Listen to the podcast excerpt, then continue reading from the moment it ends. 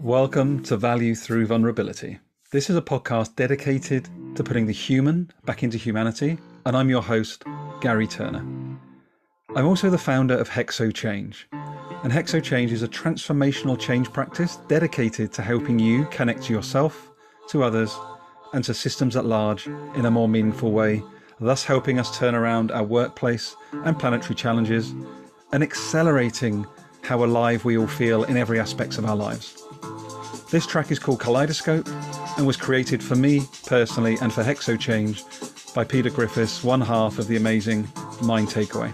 I hope you enjoy this exploration and please do share it on your social platforms so we can bring more humanity to more people. Hope to speak to you soon.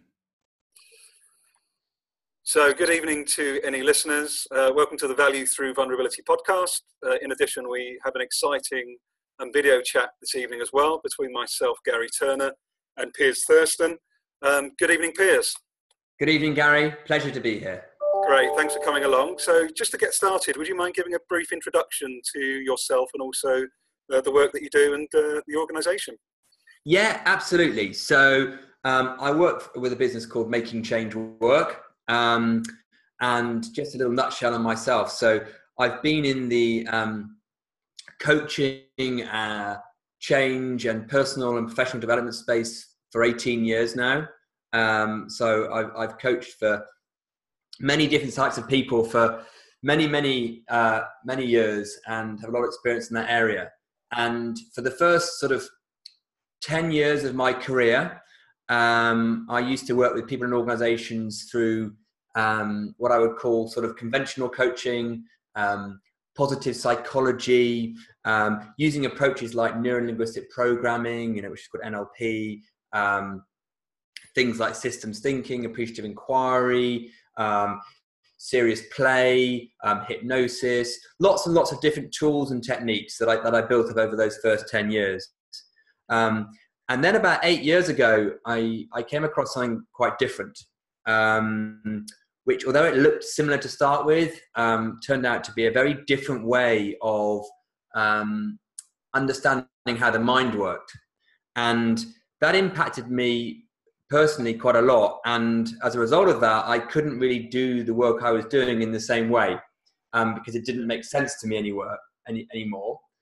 So I then started to change how I work with my clients. And um, for the last sort of six, seven years, I've been using this, this, this different approach, which is not in the mainstream yet. Um, it's getting there. Um, but the results have been absolutely um, transformative and game changing. Um, and now I'm just really enjoying helping businesses um, and people see that. Wow, fantastic! So obviously, part of this um, sort of chat we're going to have, you know, I've got a couple of themes around sort of vulnerability, self-awareness, sort of inclusion. But what I'm hearing immediately is maybe those sort of terminologies might not sit well with Piers. So I'm, I'm, I'm interested to sort of uh, explore a little bit more about what you've learned, you know, what your approach is, because those are the sort of themes that generally we cover. But I'm interested to find out what your what your take would be around self-awareness as a concept. Is that something you believe in? Is it something that you come across and value, or? Well, certainly, I, I I'm I uh, come across it because you know of of the industry sector and work I do, and a big you know for the first few years of my sort of journey into this personally and professionally was all about self awareness.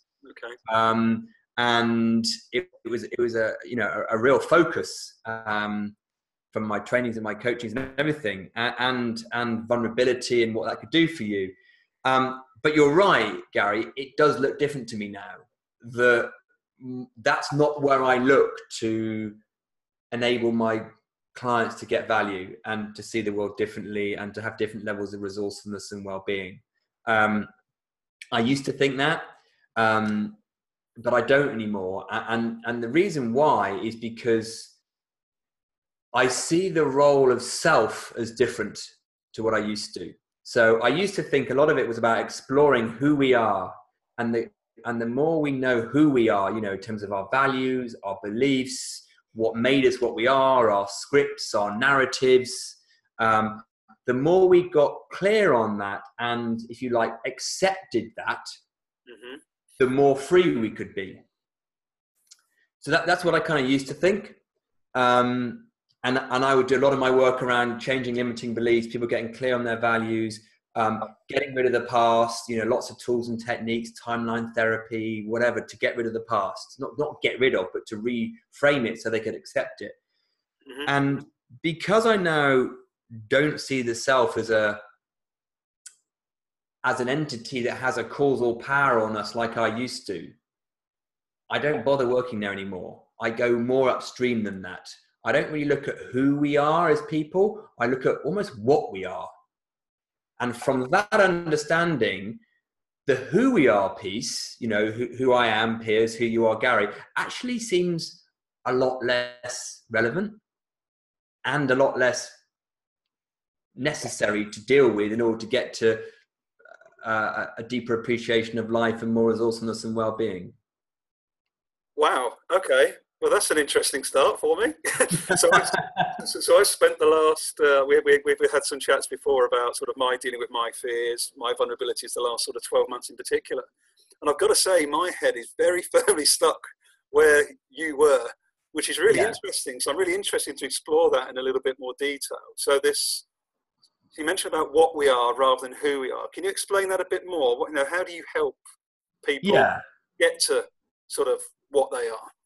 Yeah, and, and, I mean, I think whether we use the word who or what doesn't really matter. It's just what we mean by who or what, right? So it, there's a lot of this that can get very caught up in the words, um, um, and, and, we do the best we can with words, but it's really important that we know what we're pointing to rather than get the right word or the wrong word. Um, so, but I so, so I tend to use words to make distinctions, okay. right? To point people to see, ah, that's you know he's saying what rather than who. Well why is he saying that? It's not that i have a i have an issue with the word who. It's just when i'm when i'm saying the word who i'm pointing to something quite different to a lot of people. But let me see if i can explain it. So um the focus for me now is helping people explore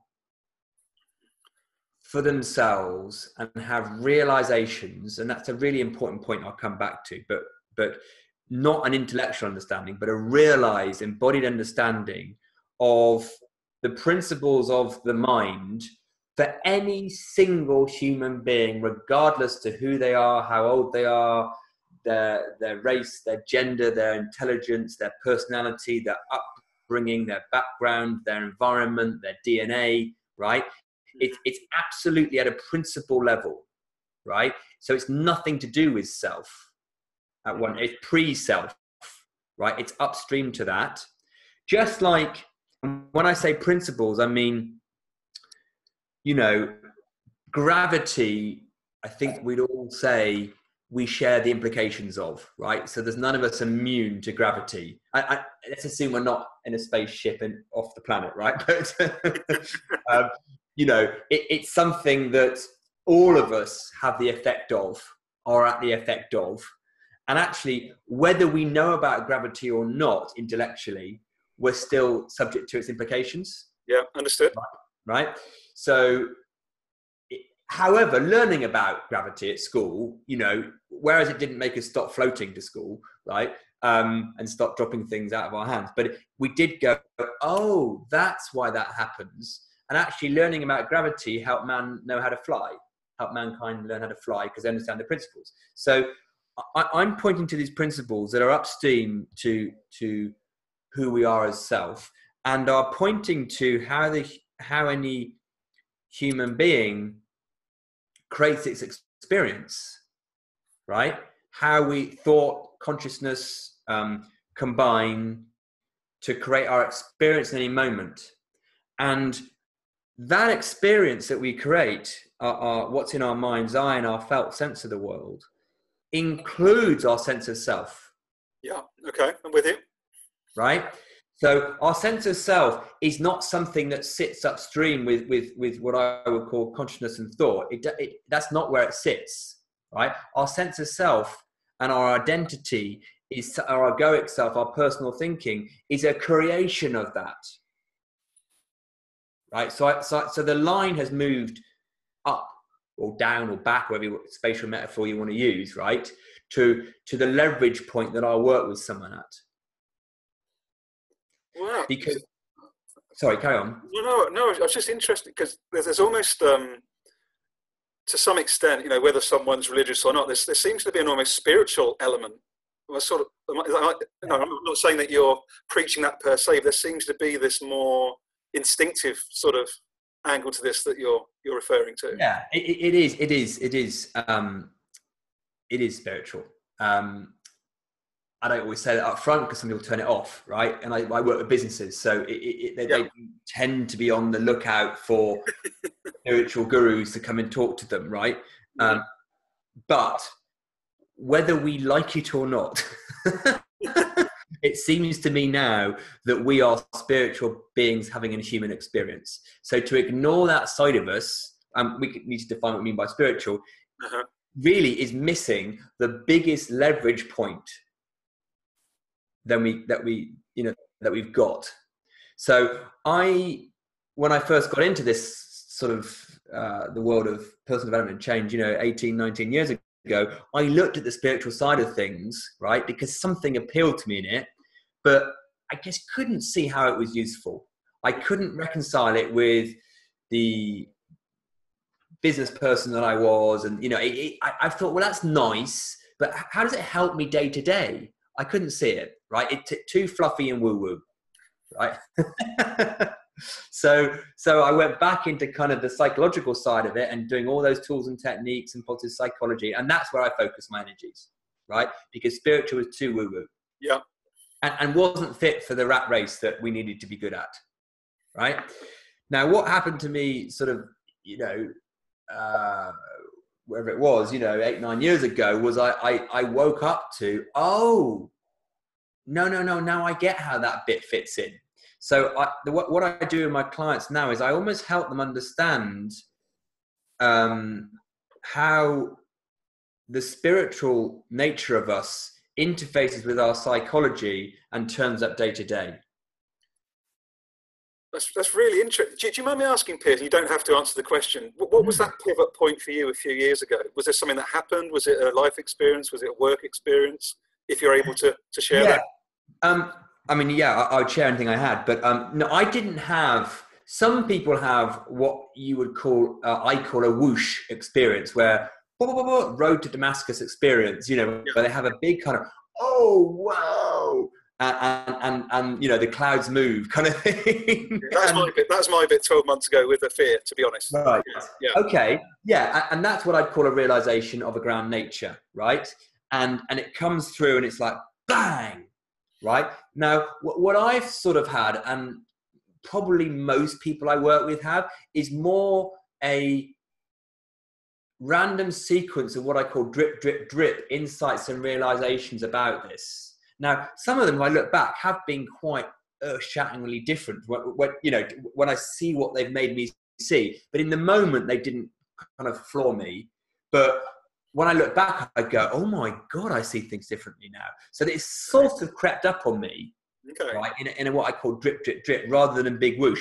But there are people who I work with who will have a big kind of wowzers. You know, and, and, it kind of is is is a, what I call the whoosh versus the drip, drip. Um, but and often they can look like they were triggered by an event or a circumstance, right? So some people will describe, well, I had this life-defining moment when you know um, some of them were close to them passed away, or they were they were ill, or whatever. I didn't really have that. Um, it, not really. I mean, I had a few things going on in my life. My, my brother passed away and stuff, but I, I wouldn't really say I had a kind of a finger clicking moment. Um, and, and I quite like that because otherwise people think it's not ordinary what we're talking about. Interesting, yeah. And what we're talking about is so ordinary. I mean, it's magically special, but it's incredibly ordinary. And what I mean by ordinary is every single one of us has this capacity and gift to, to see this, right? And actually already has but you were probably about one years old, so you don't remember, right? So, so, so you've already got this inside, and what what I do is uh, in my job is just point you back to see that. That's that's really powerful. So how do you? Because I'm, I'm really intrigued by this, and I actually really like the con- I really like the concept. How do you then actually get over that mental block of so many people, particularly in you know big corporate life today, of yeah, is this soft? Is it woo woo? Is it fluffy? You know, what do you do as Piers to try and hook into those those people, those leaders, those those individuals that naturally in the world have been brought up in the sort of you know the, the, the, sort of cogs the machine mentality that's happened the last hundred years how do you switch people into actually being that free in that in, the, in that thinking Piers?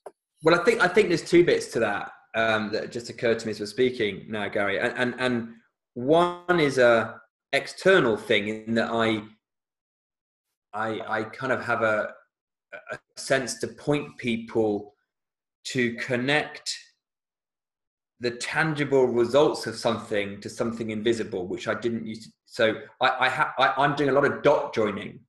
Right. Going, Can you see that? That's coming from there. You know, the, the, the, a bit you didn't see because you were they were attributing it to came from somewhere else, right? Okay. So let me give you an example. Um, let's say I'm working with a with a leadership team and um, they're trying to come up with a new strategy to do something or solve a problem or whatever, right? Um, and they will say, well, sometimes, you know, we just go around in circles on this, and there's a bit of blame going on, and we're all pointing at each other, and so and so doesn't really want to have an open mind, and I'm trying to influence them, it's not going anywhere, blah, blah, blah, blah, blah, blah, blah, blah, blah, right? Or, you know, or the market's too tough for us to do this, there's too much ambiguity going on, right? And then you go, oh, okay, right. So that looks like all those external factors, and you just list them up. Now, what I then point them to see is after they understood how their mind works, is how that can look so different, right? And they can start to have insights around what they weren't seeing before and how then they can create something individually or in the room collectively which just redefines what they were thinking of right and they see something fresh and it comes from understanding, it comes from synthesis, it comes from not having the invisible lids, by truly listening, by not buying into all the, the uncertainty and the fear of that. They just get to a new space, right? And bang, bang, bang, and then they've got resourcefulness. Now, what I then do is go, hang on a minute, rather than just going, wasn't that a lovely uh, workshop we had, and I'm glad we got to that space, right? I'm going, do you realize there's something very predictable to rely on that can help you get there? That wasn't fluke. Okay. Right?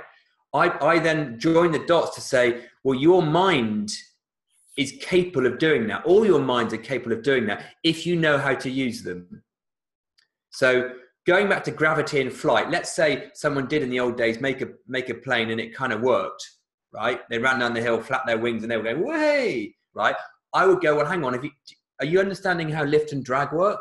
Because if you understand that non-intellectually, you'll know how to make a plane every time and that wasn't luck right? So so i'm, do, I'm doing two things. So the one thing i'm doing is pointing them to see how what they thought was just sort of slightly random or to do with a load of external factors is actually to do with their mind.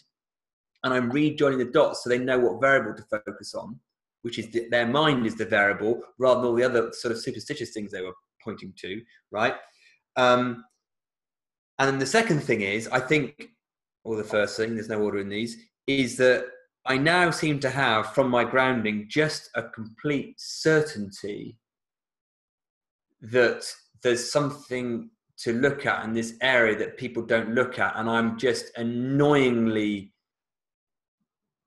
pedantic and semantic and pointing at no you're looking in the wrong you know? So i'm just pointing upstream right all the time because i see the value in getting uh, of having an inquiry and a curiosity and awareness to something to this stuff. And i think i think it's partly because my own certainty in that that people go well he seems to be really convinced that's a good idea so they go with it right? So whereas in the past i may have just given up but i i i don't go anywhere else with them. I i don't so i'll give you another metaphor for this. So when i was first getting into this a few years ago um, when they weren't quite seeing the invisible nature of this, I would chuck some of my old stuff in. Okay. Right, or a tool or a technique or, a bit of downstream, and that's like when someone's learning to swim, chucking in a piece of a floaty or something, right? and they grab onto that. And, and now I don't really do that, not because I'm trying to be difficult or annoying, it's just because I, I, I, I want them to see what's really going on. That's, that's really fast. So, what, what's got in the way? Would you say? So, the people that come to you are clearly, to some extent, I'm, I'm trying to sort of guess now. Are people coming to you because they've been aware of what Piers can help them see that they don't today? Is it word of mouth that people come to you? You know, I'm just really intrigued because it's, it's quite yeah. a big departure for someone to go from, like you say, from where I am with a sort of traditional self-awareness system to what you're talking about. And I really like what you're talking about. But I'm wondering, you know, what sort of barriers or challenges do you have to deal with to get people to really sort of look at what you're trying to show them? Well, I, I guess they might come from various places, but but they might either have tried everything else and just like, well, whatever. This guy seems to want something different, so we'll try that. But but I think I think you know, hopefully people are coming from, um, you know, the recommendation and and like you know, well, this is different. You should check it out. But the other thing I, I, I hopefully can do um, is if people are a little bit curious, right? They're going, uh, I try and give them a little experience of it, right? So at the moment we're talking quite conceptually. In a, in a minute, maybe we'll, we'll, do this, but it is so they can go, oh, okay. I sort of know what you're on about because I, I've you've so rather than try and sell this as a concept, you know, yeah. there's something yeah. different out there. It's about the mind. It's about being more spiritual. Blah blah blah. Um, people need a, a, little tiny resonance or taste with this, right? Okay. And and when they do, they're like, oh, okay, I sort of see that, and and and now I'm curious to know more. Okay, so is there any, is, is there anything sort of a, another sort of simple example you could give us, or maybe because you can imagine there's there could be people listening to this chat that we're having Piers sort of thinking, great, well, what's the ROI on that? Or the classic fear-based sort of challenges around a new idea or way of being, for example? Is there, is there some sort of examples of some, where someone was at X and they're now performing at Y, or they learn, or they learned more about themselves, such have now moved to a different level of sort of performance, or is there something without trying to put your results in a box? Is there some examples maybe you can share around sort of where someone was and where they now are, sort of following the process? Yeah. I mean, I mean, absolutely. I mean, there's plenty actually. I mean, I think you know, I, I work with individuals and I work with teams, and I think you know, the things I would hear from individuals are their ability to, so at a, at a very practical level, that they can sort of get twice as much done in half as much time because wow. their minds, the bandwidth they fill in their minds, the space they fill in their minds, um, gets them to clarity and action quicker. So they're not second guessing themselves, they're not procrastinating, they're not over worrying, they're able to synthesize, they're more present. Um, so what I mean by present is is that is that when they're with someone else, they can just listen and just hear the nub, right? And then you know, which you can hear the nub, you can hear behind the words, and then you can you can move forward with that person. So at, at a personal productivity level, they would find that um, they would find, um, and this is quite a big one, that they, they would find that their stress has gone down um, and their resilience has gone up. So that they they get less overwhelmed. I mean, most people are overloaded just because they have too much to do, but the overwhelm goes. Um, they they find. Uh, so I, was, so I had a client the other day, yesterday, and he was saying, "Well, what you take you 45 minutes takes me five minutes." And then he went, "What can I do now?" Right? He's went extra forty minutes. Right? You know. So so then then we talk about clarity of, well, what do you want to do? Right? Where do you want to focus? And people can get a more obviousness of where they want to be in what they want to do. So they tend to drop doing some of the things that make less sense to them, okay. um, which is useful so they become more purposeful and probably more um, fulfilled because they're not doing some of the things they thought they had to right? Um, so so and i think the other thing is other in case it sounds too kind of rosy um, is this is not about positive psychology which is making everything feel good right?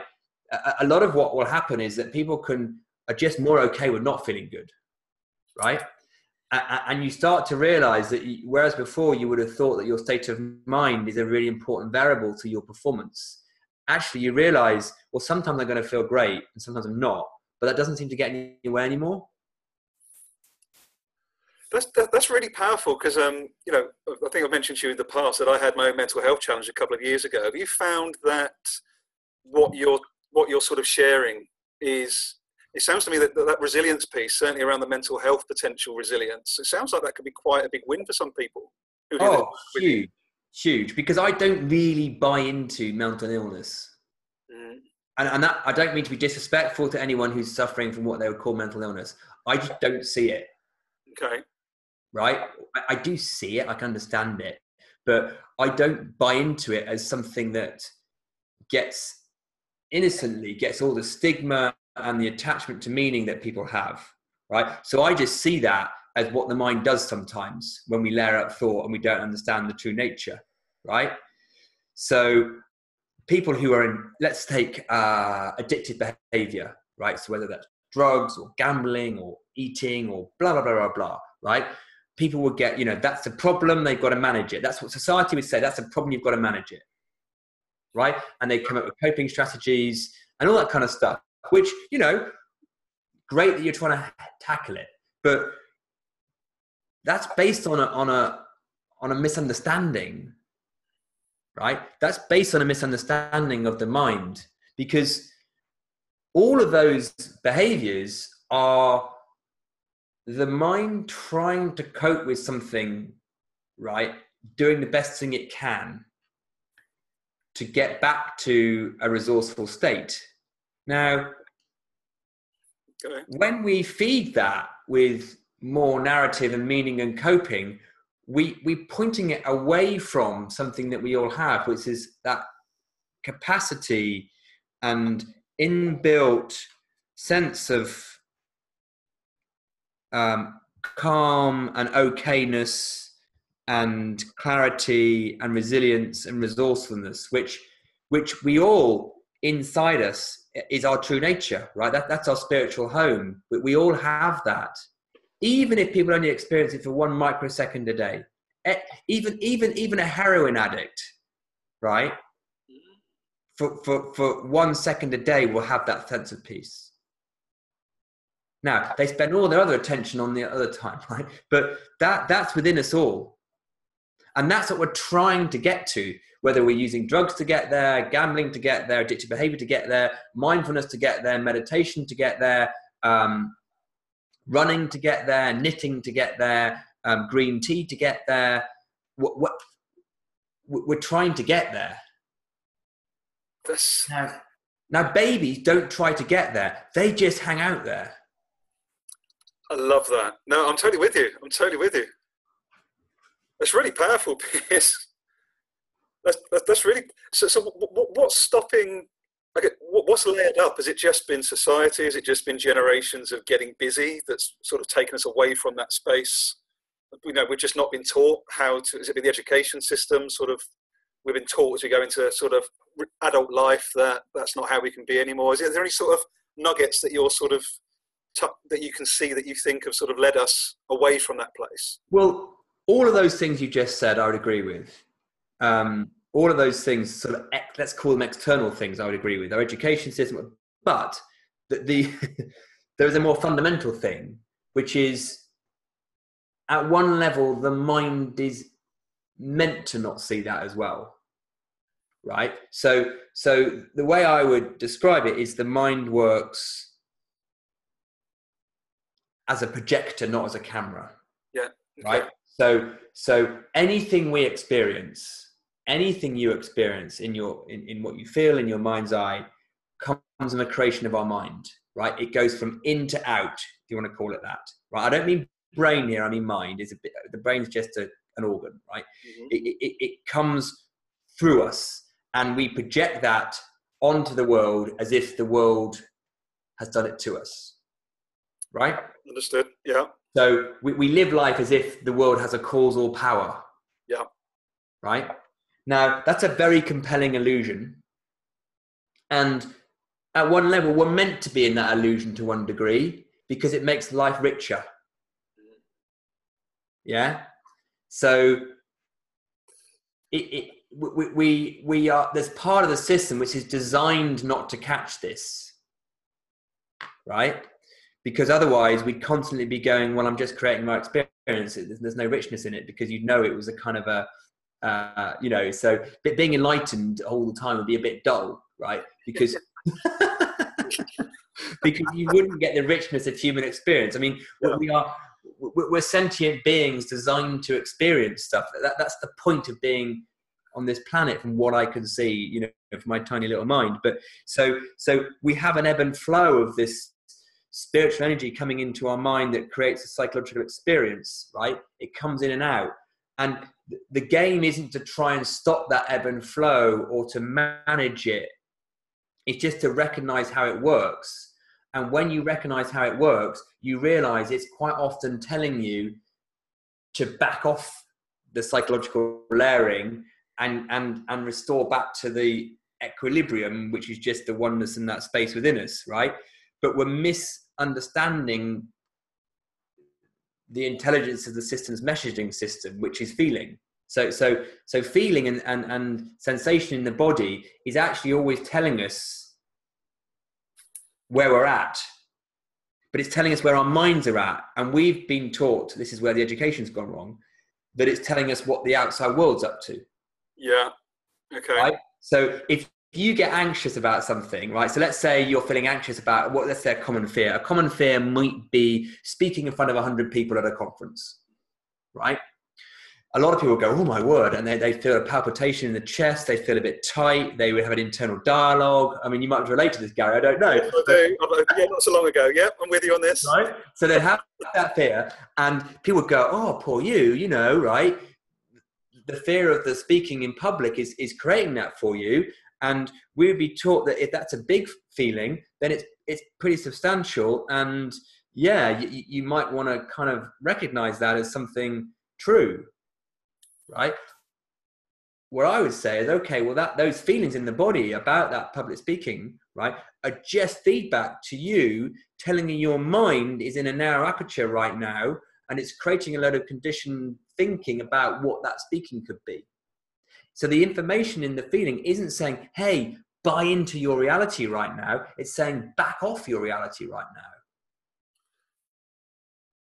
That's that's really quite significant uh, because yeah. I remember I did have a I did have a, public speaking gig about well back in October last uh, last year actually it was only about I think it was about eighty or ninety people and I remember the excruciating pain of sitting at the front of the room literally crossing my legs and um, it's really interesting you talk about that because it, it was a physical feeling. It was yeah. totally a physically a physical feeling, massively. But yeah, I'm, I'm trying to sort of process what you've just described, though. So, so in that example I just had, was that that so the feeling was was true, but the sort of emotional side of it was the feeling sort of driving that emotion to some extent. Then. Well, feeling and emotion to me are the same thing. I mean, okay. I mean, they're just different names, right? So so so we are we are creatures that feel right? We are what i call sentient. Yeah. And, and some of that is what we call emotion whatever but, it, but we're visceral it's palpable you know uh, our, you, you can tell a human being's alive you can tell the difference between an alive one and a dead one yeah. right? So so so we're animated right? We, we are we are felt. And in, in that example you're telling about you're talking about right you had a load of let's you know the system felt tight. The system felt not in its ease and its self-expression and its obviousness and its clarity, right? Um, and you weren't in flow, right? You're probably in your head, you're right. That's just giving you some information that your mind in that moment is is in a very kind of myopic narrow state and it's and it's probably seeing its experience from what i would call the hard drive from from our conditioned thinking and buying into it and layering it up right? Now that's just thought right? That's nothing wrong with thought thought feeling. It's natural it's normal. It comes in and out right? But it comes in and out in flow right? Now when we really buy into reality we kind of constrict that it, it appears we constrict that flow right? So we get really stuck in it. Now, little kiddies are beautiful examples of flow. They can't stay stuck in one one emotional feeling state for very long at all. Yeah, yeah. They go in and out all the time. This, this, this is really big for me, and I'll tell you for why. That same talk I'm referencing, Piers, like the uh, initial bit was horrible, but in the talk, it was a 20 minute talk, and I was in complete and utter flow to the point I can't oh. remember half of what I said. So I went from that complete, completely entwined, sort of clumped up state. So literally, it was, a, it was a topic I was so passionate about around education and trying to improve education. This sort of, literally, I barely remember a word I spoke for that 20 minutes. Right. So, which is really, so I'm really trying to process what you're describing now. So I literally went from the one extreme to the other almost to some extent around what you're describing in that same talk. Brilliant example. Brilliant example of how how the mind through thought ebbs and flows and goes from one to the other, right? Very quickly, right? It can be, yeah. And and when you're in it, you're in it. Either side, yeah. Now, once we so that's going to happen, right? So we're not trying to stop that happening necessarily, right? Going, oh, let's stop the negative one and have more of the positive one. Of course, you know, in, in some situations we prefer that, but we're just notice. But there's something about people having a realization of how the mind works that allows that flow to happen more right and that comes through understanding and realizing not through manipulation strategizing tool and technique all that kind of stuff, which is what I used to do. Right. So in the old days, if you'd come to me 10 years ago, I would have given you a whole host of NLP techniques, anchoring, maybe some hypno to get you in a powerful state for that talk. Right. I would have given, I would have equipped you psychologically with all the, all the armory I had to help you. And if you'd used enough willpower and psychological nous, you may have got there. Mm-hmm. Right. Now I just say to you, hey, you're going to feel something during that. Just notice what it is is transient and it will move it doesn't matter. I, I would say a bit more than that, but that's that's that sounds completely helpful. But, but I would point you back, back to the principles that we would have discussed and you would have realized before, and say, hey, sit, notice it, right? I wouldn't be trying to bung up your mind with managing something that is actually at one level unmanageable.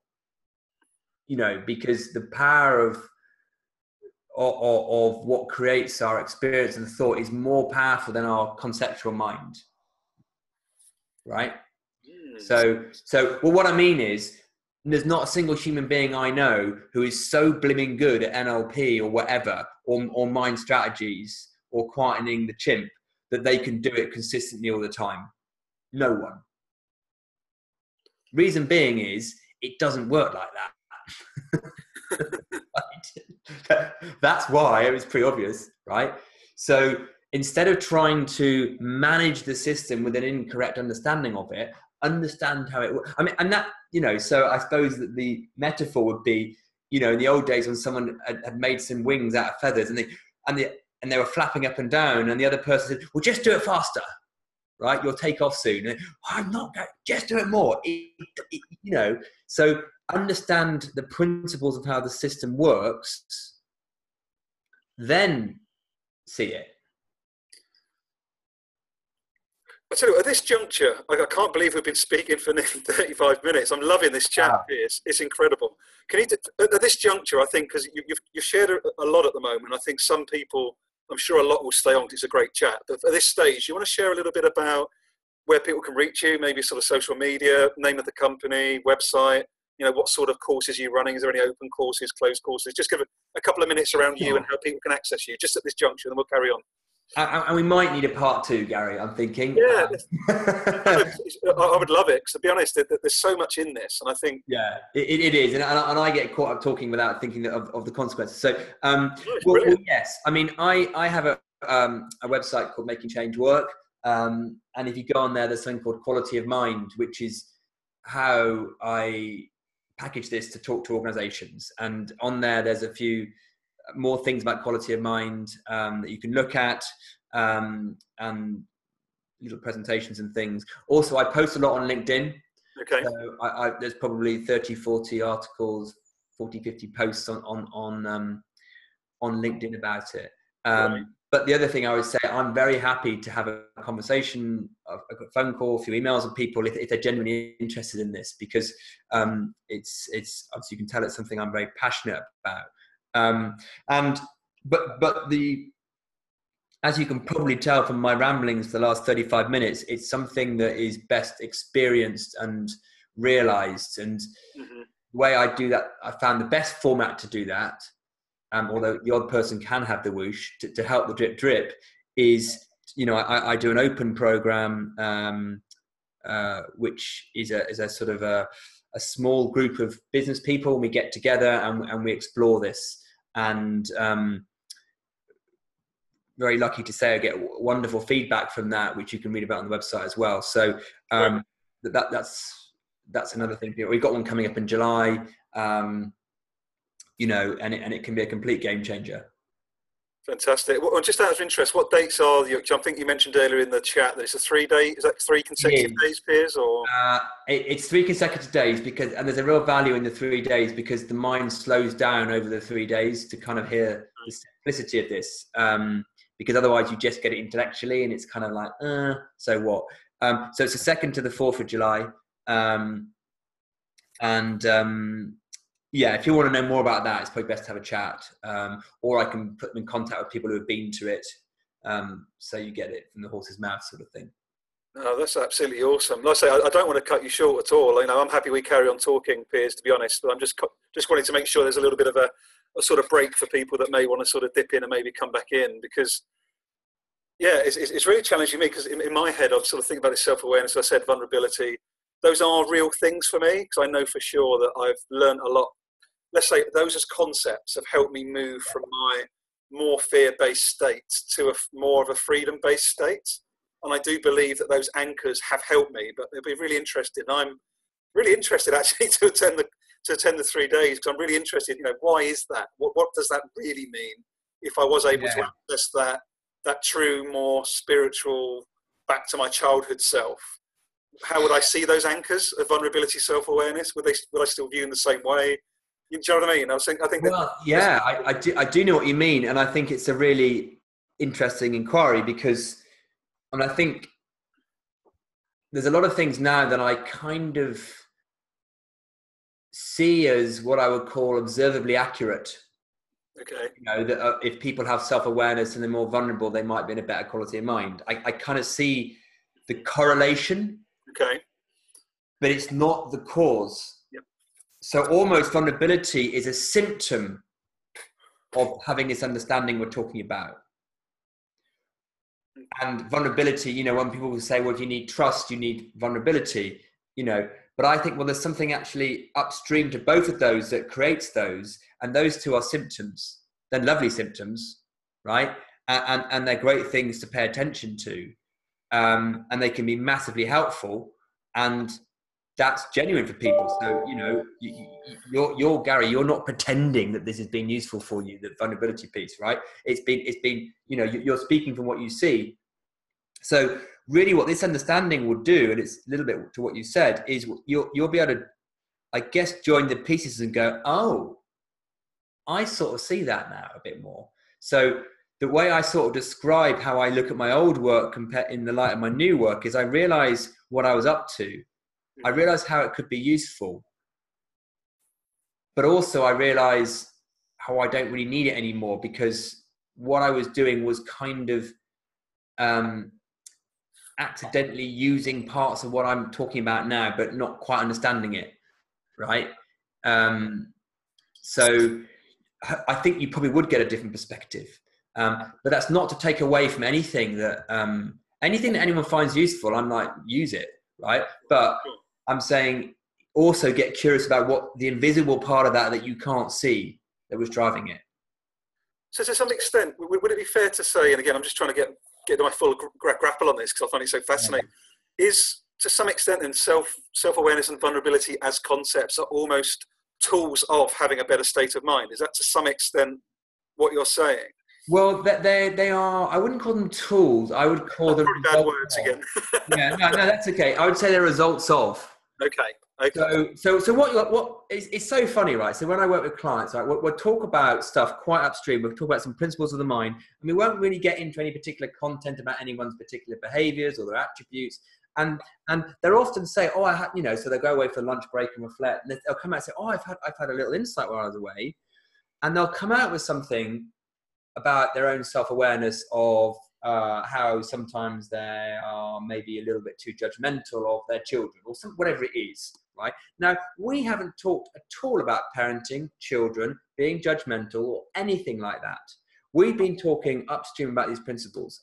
But what happens is that the trickle down effect of that is you start to you, you prime the system the learnt system the, the, the learnt self which we have right? So we've got the spiritual side we've got this conditioned self. We, we're both. We're a para we're a paralogical paradox of spiritual and human at the same time right? So almost by reactivating not that it ever deactivated this, the spiritual understanding part of us it it sort of intelligently informs the conditioned self to realize and drop thinking and a drop and drop and dissolve egoic conditioning it had. And people will have these insights like, oh, I've just realized I can be really judgmental around my kids. Huh. it kind of occurs to them as it drops. Okay. Right? Now, because that happens, traditional psychologists thought, ah, that's what we need. We need more people to have dropping of their thinking around their, their judgmentalness. And they've kind of tried to reverse engineering, okay. right? They've tried to reverse engineer something, right? Traditional therapy and, and, and psych, psychology, um, rather than see what was upstream to it. So, so is something, if I may ask, sort of bulk. So, do you see so something like the positive psychology movement, or Shawn Achor, these sort of guys? Do do you see something in what they are doing as a sort of a method, as a as a as a topic area, or do you think it's just, or not per se? Is it just sort of one of a number of themes that have just been reverse engineered over the years? Yeah, I mean, I used to be one. I used to be a massive, you know, uh, positive psychology kind of advocate, and um, and it, it, appeals to people because it it creates a very tangible result. It often requires a do. People love a do because you can control a do, right? Um, and it, and it's kind of shiny, happy, positive, mm-hmm. right? I actually think it's quite unhelpful. Okay. As a, you know, in moments it can be very useful for someone, but it's pointing the wrong direction. So it's perpetuating the idea that you need to do something to manage your state and psychology. Okay. It's also perpetuating the myth that not feeling positive isn't as good as feeling positive. Yes, yeah, yeah, yeah. okay. Yeah. Made up, right?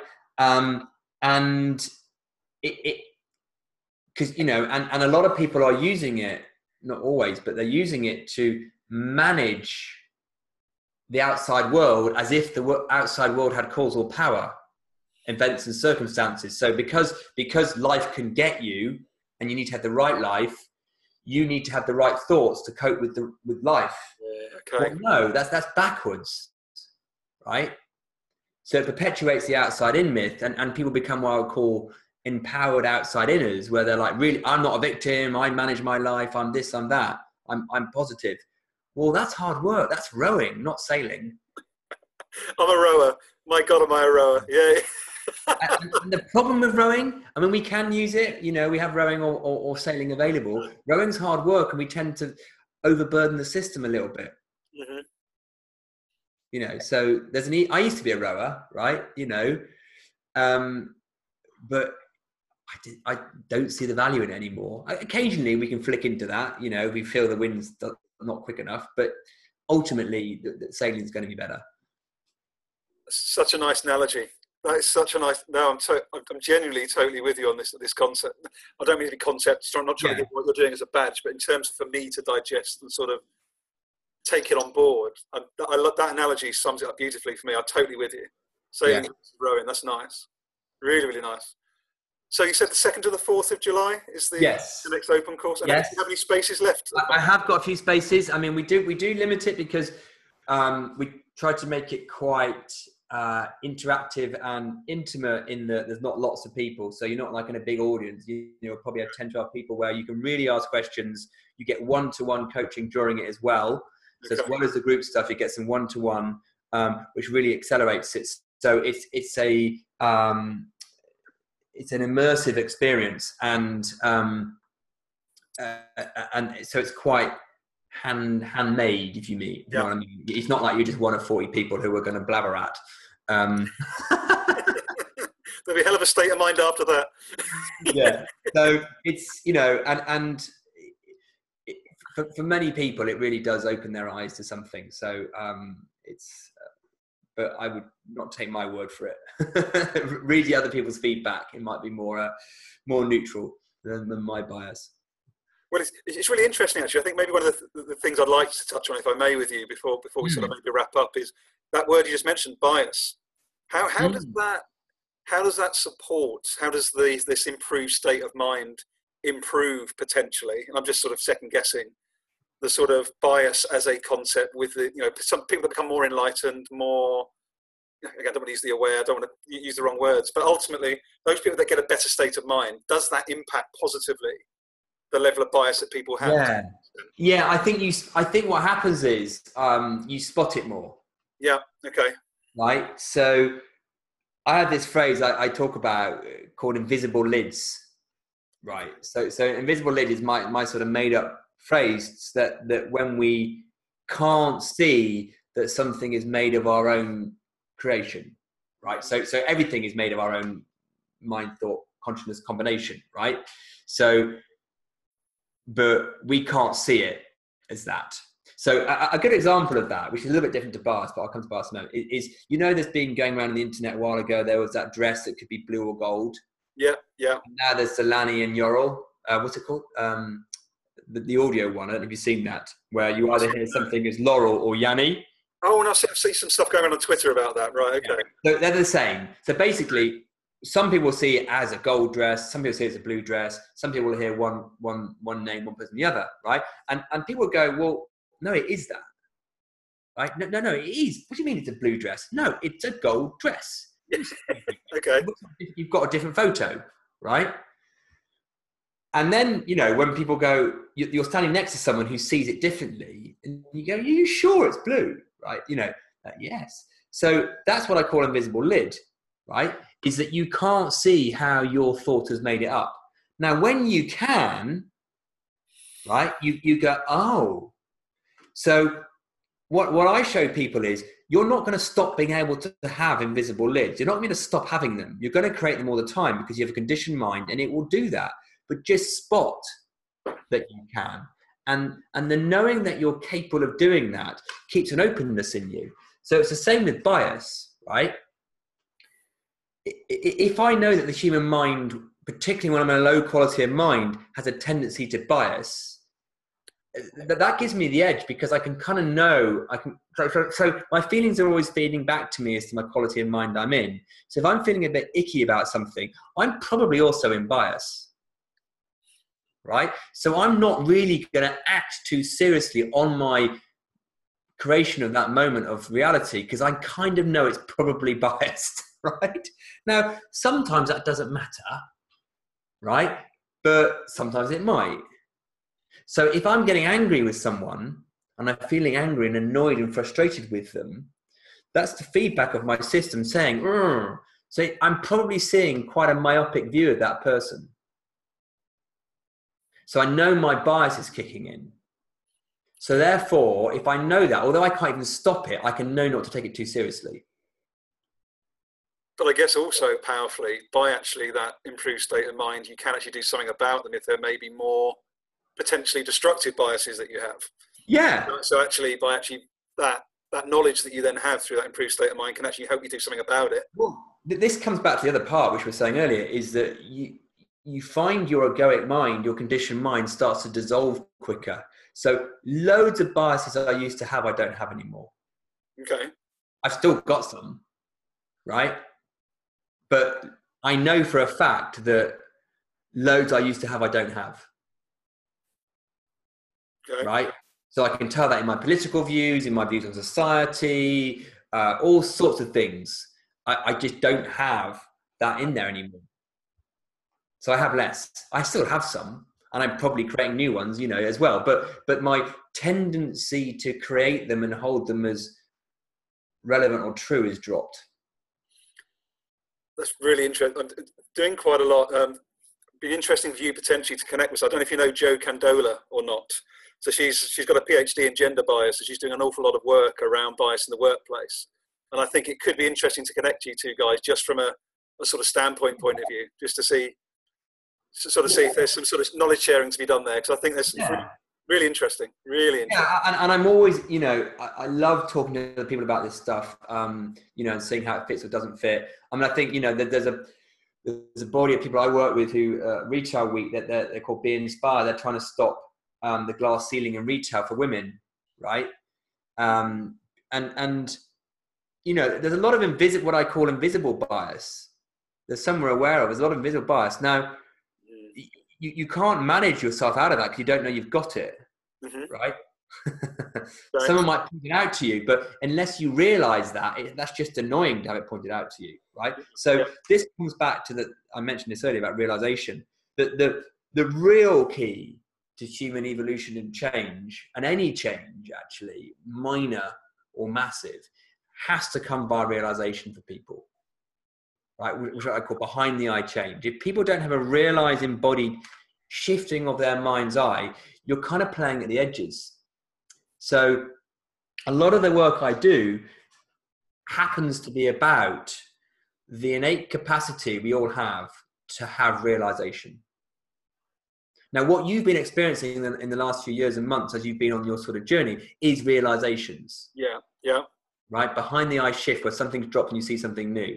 Now, the more we understand about the functioning of the mind and, the, and, and our nature around realizations, the more likely we are to have realization. like that's really interesting. I, I, can actually back that up because I think I, I, could say until the age of 40, I didn't really feel I had anything major in terms of realizations, and I've had probably four or five in the last 12 months. So that totally rings true for me, to be honest. Yeah, I mean, you're always going to be having them because the system can't stop, but you were kind of putting the handbrake on them accidentally.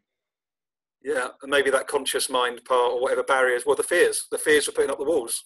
Well, the conceptual mind, you know, can get a little bit strong or can appear to, you know, and that will stop realization. So yeah, it's, it's um, it, it's at one level incredibly fundamentally simple, um, but it's not always easy.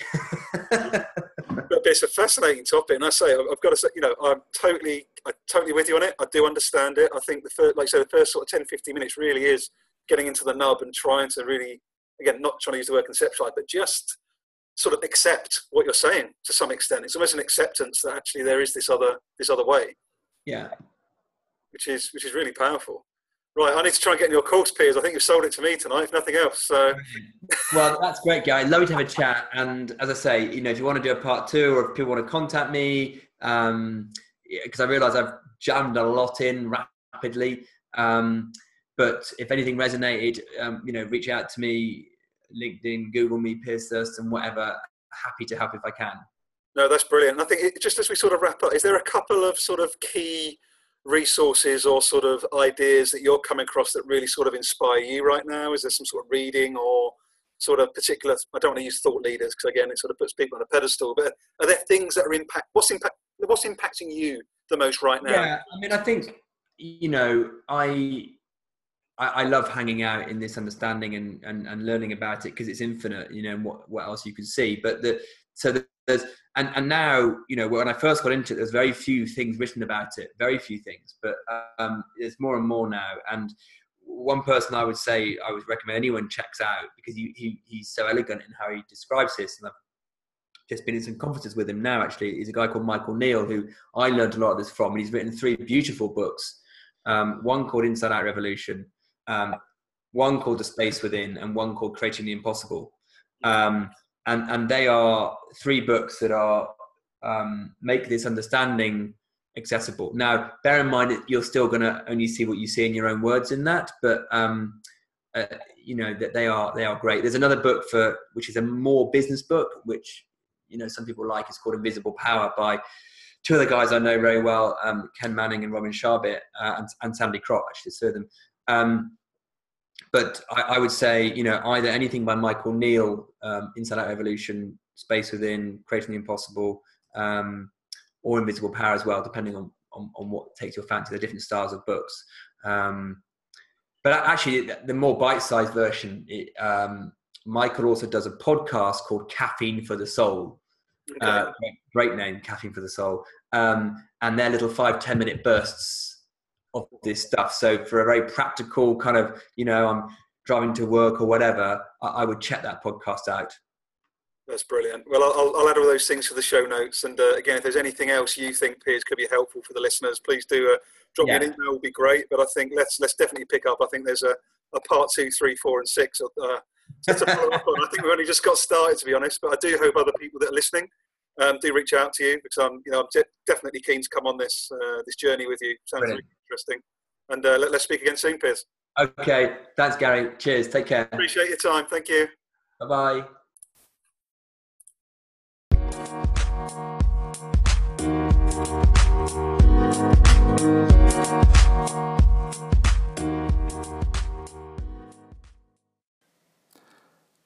Hello, listeners. Just Gary Turner again, just wrapping up this really awesome podcast with Piers Thurston from Making Change Work. Just wanted to share a few of my key takeaways, which, yeah, have left me a little bit rocked in a really positive way um, this evening. So, one of the first things I would say is the way that Piers talks about moving upstream from self awareness, vulnerability, and these other areas that I personally have believed until now, still believe are important, but in terms of the mindset and how we actually try and tap into that more spiritual aspect of ourselves that we've sort of lost since moving into adulthood. And I think that's really quite an interesting challenge and thought process. I also really enjoyed the, the quote by Piers We are spiritual beings having a human experience. Now, I'm not religious at all, to be completely uh, honest, I'm very much agnostic. But I have experienced over the last 12 months this tapping into a part of self that I haven't quite been able to explain, and maybe that's exactly what Piers is talking about.